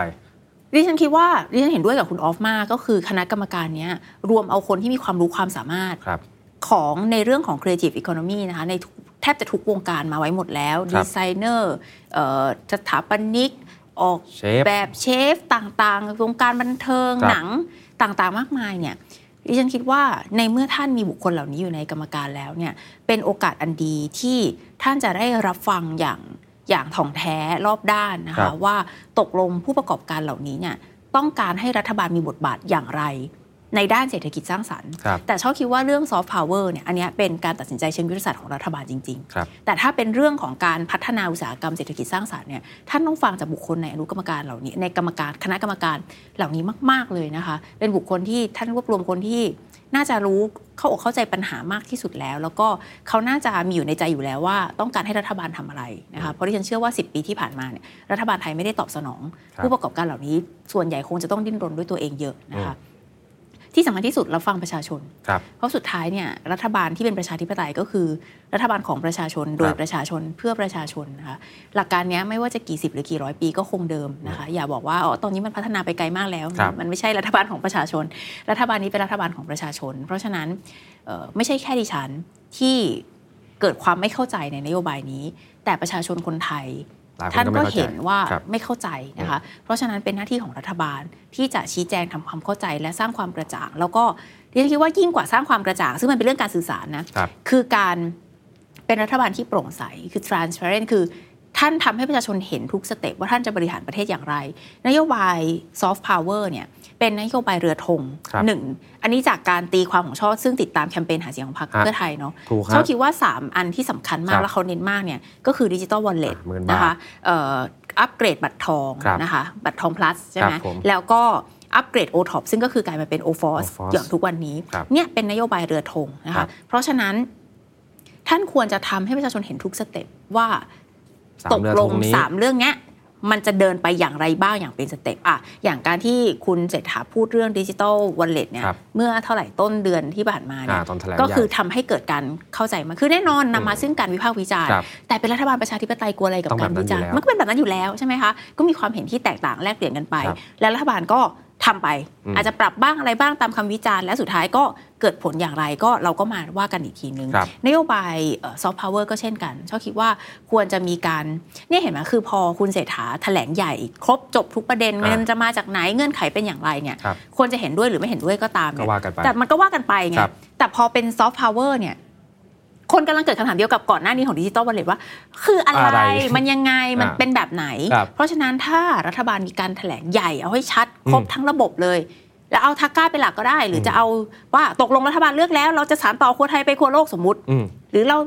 รอบนี้เราจะมาพลิกโฉมแฟชั่นประเทศไทยอะไรก็ว่าไปเนี่ยอืมช่อคิดว่าอันเนี้ยจะเป็นผลบวกมากกับรัฐบาล แล้วคนก็จะได้ตั้งตาดูต่อไปครับว่ามันจะเกิดอะไรขึ้นอย่างน่าตื่นเต้น ครับยืนยันว่าถ้าเขาเชิญเป็นกรรมการไม่เป็น แต่ว่าถ้าเรียกไปปรึกษาหารือให้ความคิดเห็นไปไหมไปแต่นะ แต่มีแต่ด้วย แต่ในเรื่องเนี้ยเชื่อเถอะมีคนที่มีความรู้มากกว่าช่อเยอะครับเยอะมากๆเลยนะคะ ผู้เชี่ยวชาญไม่ว่าจะเป็นด้าน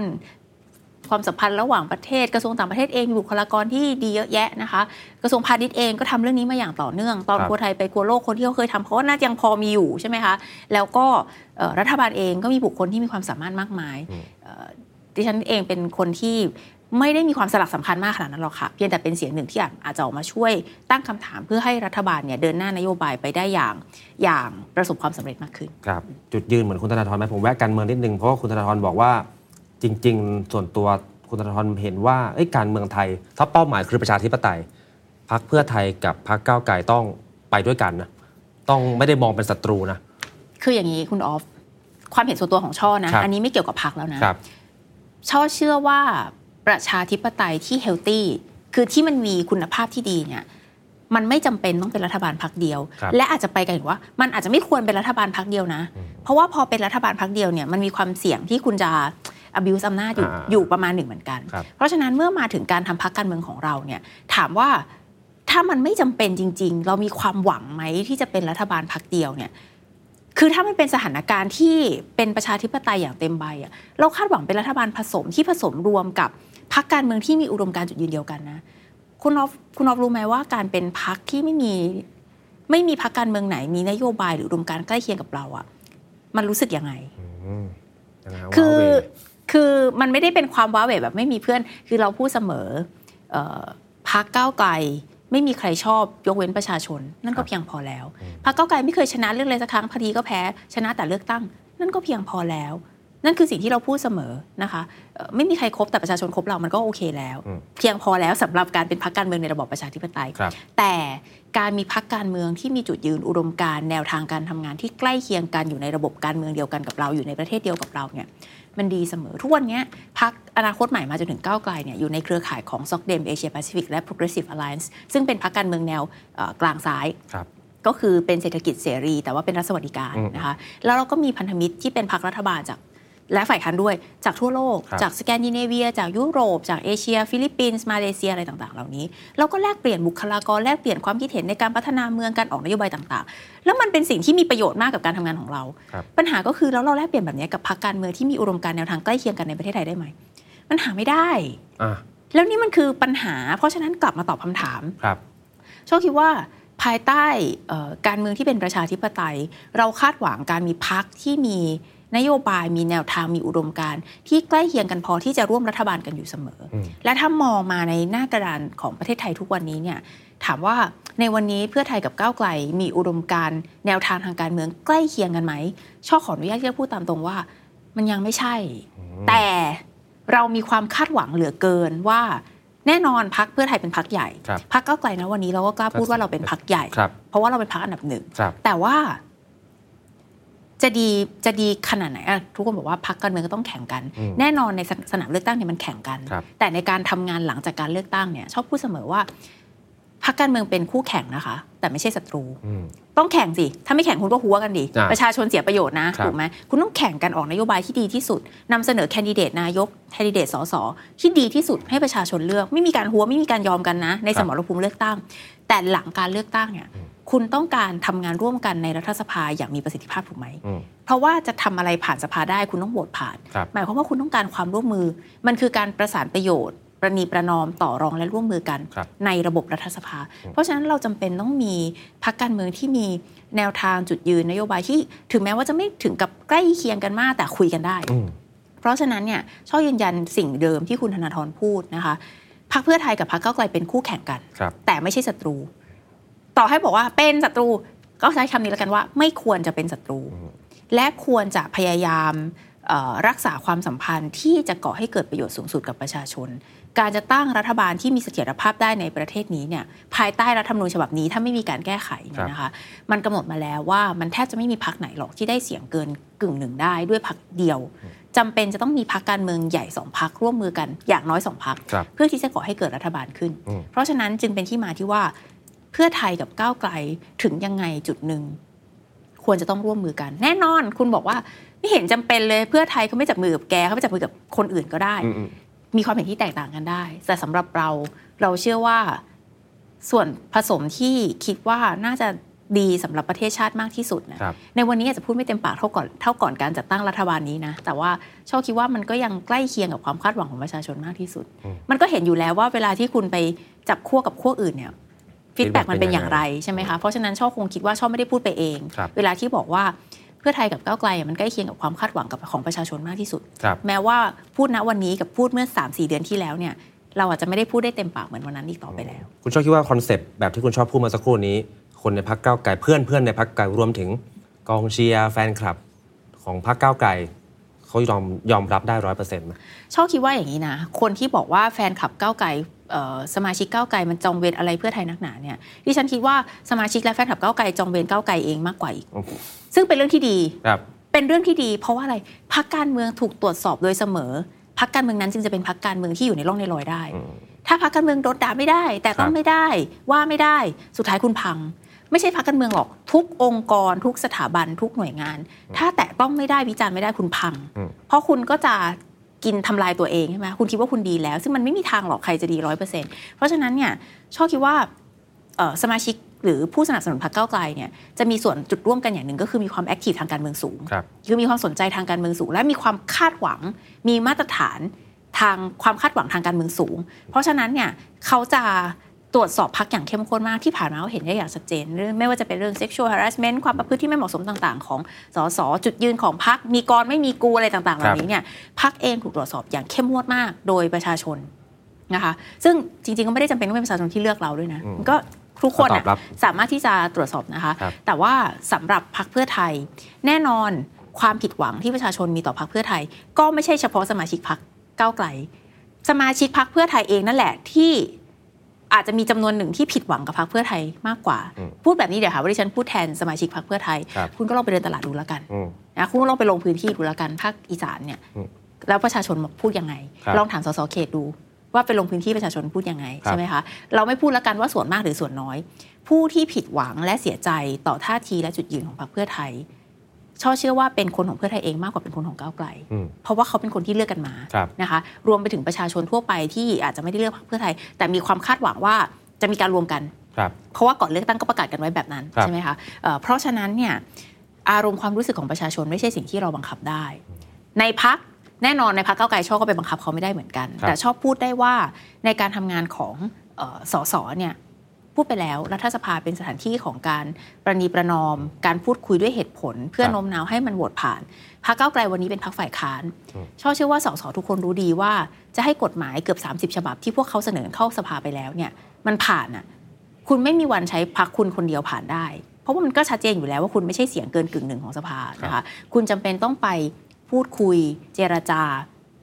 เพื่อที่จะโน้มน้าวให้พักอื่นๆเนี่ยมาเห็นด้วยกับ กับกฎหพมายวกคุณของคุณ ซึ่งมันก็หลีกเลี่ยงไม่ได้มันก็ต้องเป็นพักรัฐบาลเพราะว่าพักฝ่ายค้านทุกวันนี้มันเหลืออยู่กี่พักละใช่ไหมคะเพราะฉะนั้นก็ต้องเป็นพักรัฐบาลอยู่แล้วอืมชอบคิดว่าพักเก้าวไกลเองอะต้องการที่จะให้กฎหมายเหล่านี้ผ่านอย่างจริง ๆนะคะ เพราะว่านี่มันคือสมัยที่สองแล้วที่เราทำงานมาครับแล้วมันมีมีความหวังมากมายเหลือเกินที่ประชาชนใส่ไว้บนบ่าพวกเราเพราะฉะนั้นเนี่ยก้าวไกลคงพร้อมทำทุกอย่างเพื่อให้กฎหมายเหล่านี้ผ่านสภา จะทำแบบนั้นได้ก็ต้องอาศัยความร่วมมือจากรัฐบาล แล้วช่อเชื่อว่าจะมีกฎหมายหลายฉบับ นี่คือการมองไปข้างหน้าไกลๆสี่ปีเลยนะคะว่า ในอย่างน้อยในสภาเนี้ยสิ่งที่ช่อเชื่อว่าจะได้เห็นครับแล้วอยากเห็นเหลือเกินนะคือจะมีกฎหมายหลายฉบับของรัฐบาลที่ก้าวไกลยกมือให้ครับไม่ใช่ว่าเป็นฝ่ายค้านแล้วคุณต้องกวดความกฎหมายของรัฐบาลทุกฉบับ และจะมีกฎหมายบางฉบับของก้าวไกลที่รัฐบาลยกมือให้ เชื่ออย่างนั้นช่อเชื่ออย่างนั้น ครับ หวังแล้วกัน หวังว่ามันจะเกิดขึ้น เพื่อผลประโยชน์ของประชาชนน่ะครับทุกคนล้วนแล้วแต่ถูกเลือกตั้งไปโดยประชาชน และถือกำเนิดขึ้นมาเป็นสสได้ โดยการปกครองที่ชื่อว่าประชาธิปไตย อันมีอำนาจสูงสุดเป็นของประชาชนครับเป็นการเมืองของประชาชนโดยประชาชนและเพื่อประชาชนครับช่อเชื่อว่าเนี่ยจะเป็นบทพิสูจน์ว่ากฎหมายใดที่เป็นประโยชน์กับประชาชน ไม่ว่ามันจะเป็นกฎหมายของฝ่ายรัฐบาลหรือของฝ่ายค้าน ผู้ที่เห็นแก่ผลประโยชน์ของประชาชนจะร่วมกันโหวตผ่านมัน และนี่ช่อเชื่อว่าเนี่ยจะเป็นจุดเริ่มต้นของการรักษาความสัมพันธ์ ระหว่างเพื่อไทยกับก้าวไกลที่ตรวจสอบนะ มีอะไรที่ไม่ถูกต้องเราก็ค้านนะ digital wallet ไม่เห็นด้วยก็ค้าน soft power รู้สึกงง ก็ถามอืมแต่ถ้าเป็นกฎหมายที่ดีเราโหวตให้นะ อันนี้ไม่ได้พูดแทนพรรคก้าวไกลนะครับช่อบอกแล้วว่านี่คือช่อหวังว่าจะเห็นครับก็คือ อะไรที่ดีเราโหวตให้รัฐบาลก็เช่นกันเฮ้ยถึงมันจะเป็นฝ่ายค้านแต่ว่ากฎหมายนี้ดีอืมตรงกับนโยบายเราที่เคยหาเสียงไว้ด้วยครับก็โหวตให้ได้นะเนี่ยคือจะเป็นนิมิตหมายอันดี และเป็นการเปิดศักราชใหม่ของการเมืองยุคโพสต์ประยุทธ์อืมหวังอย่างนั้น สุดท้ายแล้วกันผมอยากฟังคุณชอบเหมือนกันประเมินคะแนนของเศรษฐาสองเดือนหน่อยเต็มสิบเท่าไหร่แล้วคิดว่าอะไรคือจุดเด่น ที่ต้องต้องทำต่ออะไรคือจุดที่อืมพันธิกาอยากจะแนะนำสักนิดนึง ยังไม่หมดเทอมยังไม่ให้คะแนน อ่าอย่างคือนั้น2เดือนเนี่ยใจร้ายเกินไปที่ให้คะแนนคุณเศรษฐาครับ นะคะชอบคิดว่า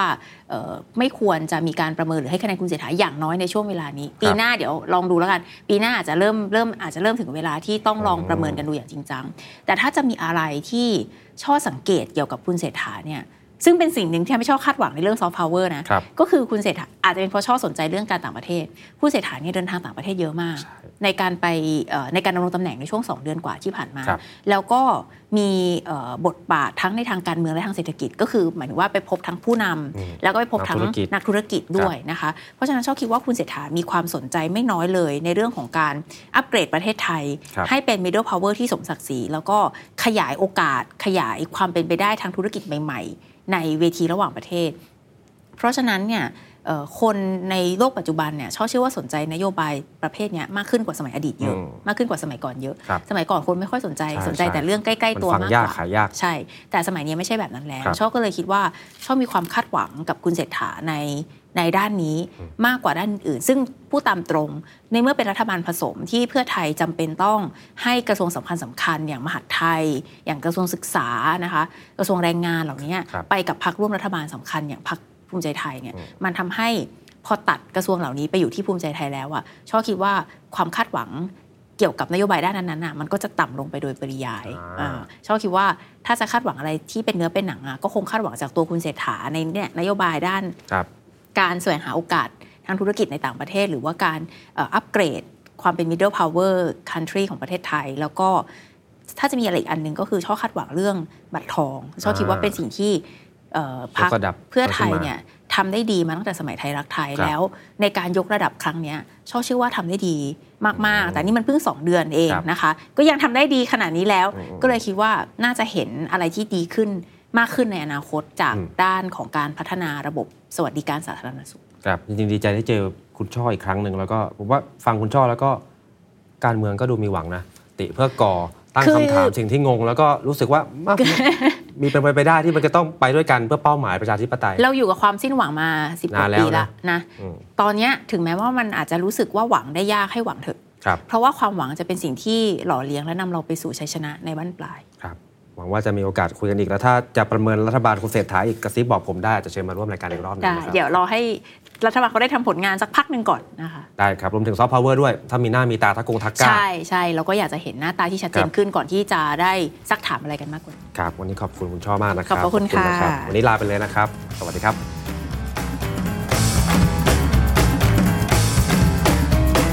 The Standard Podcast, eye opening for your ears.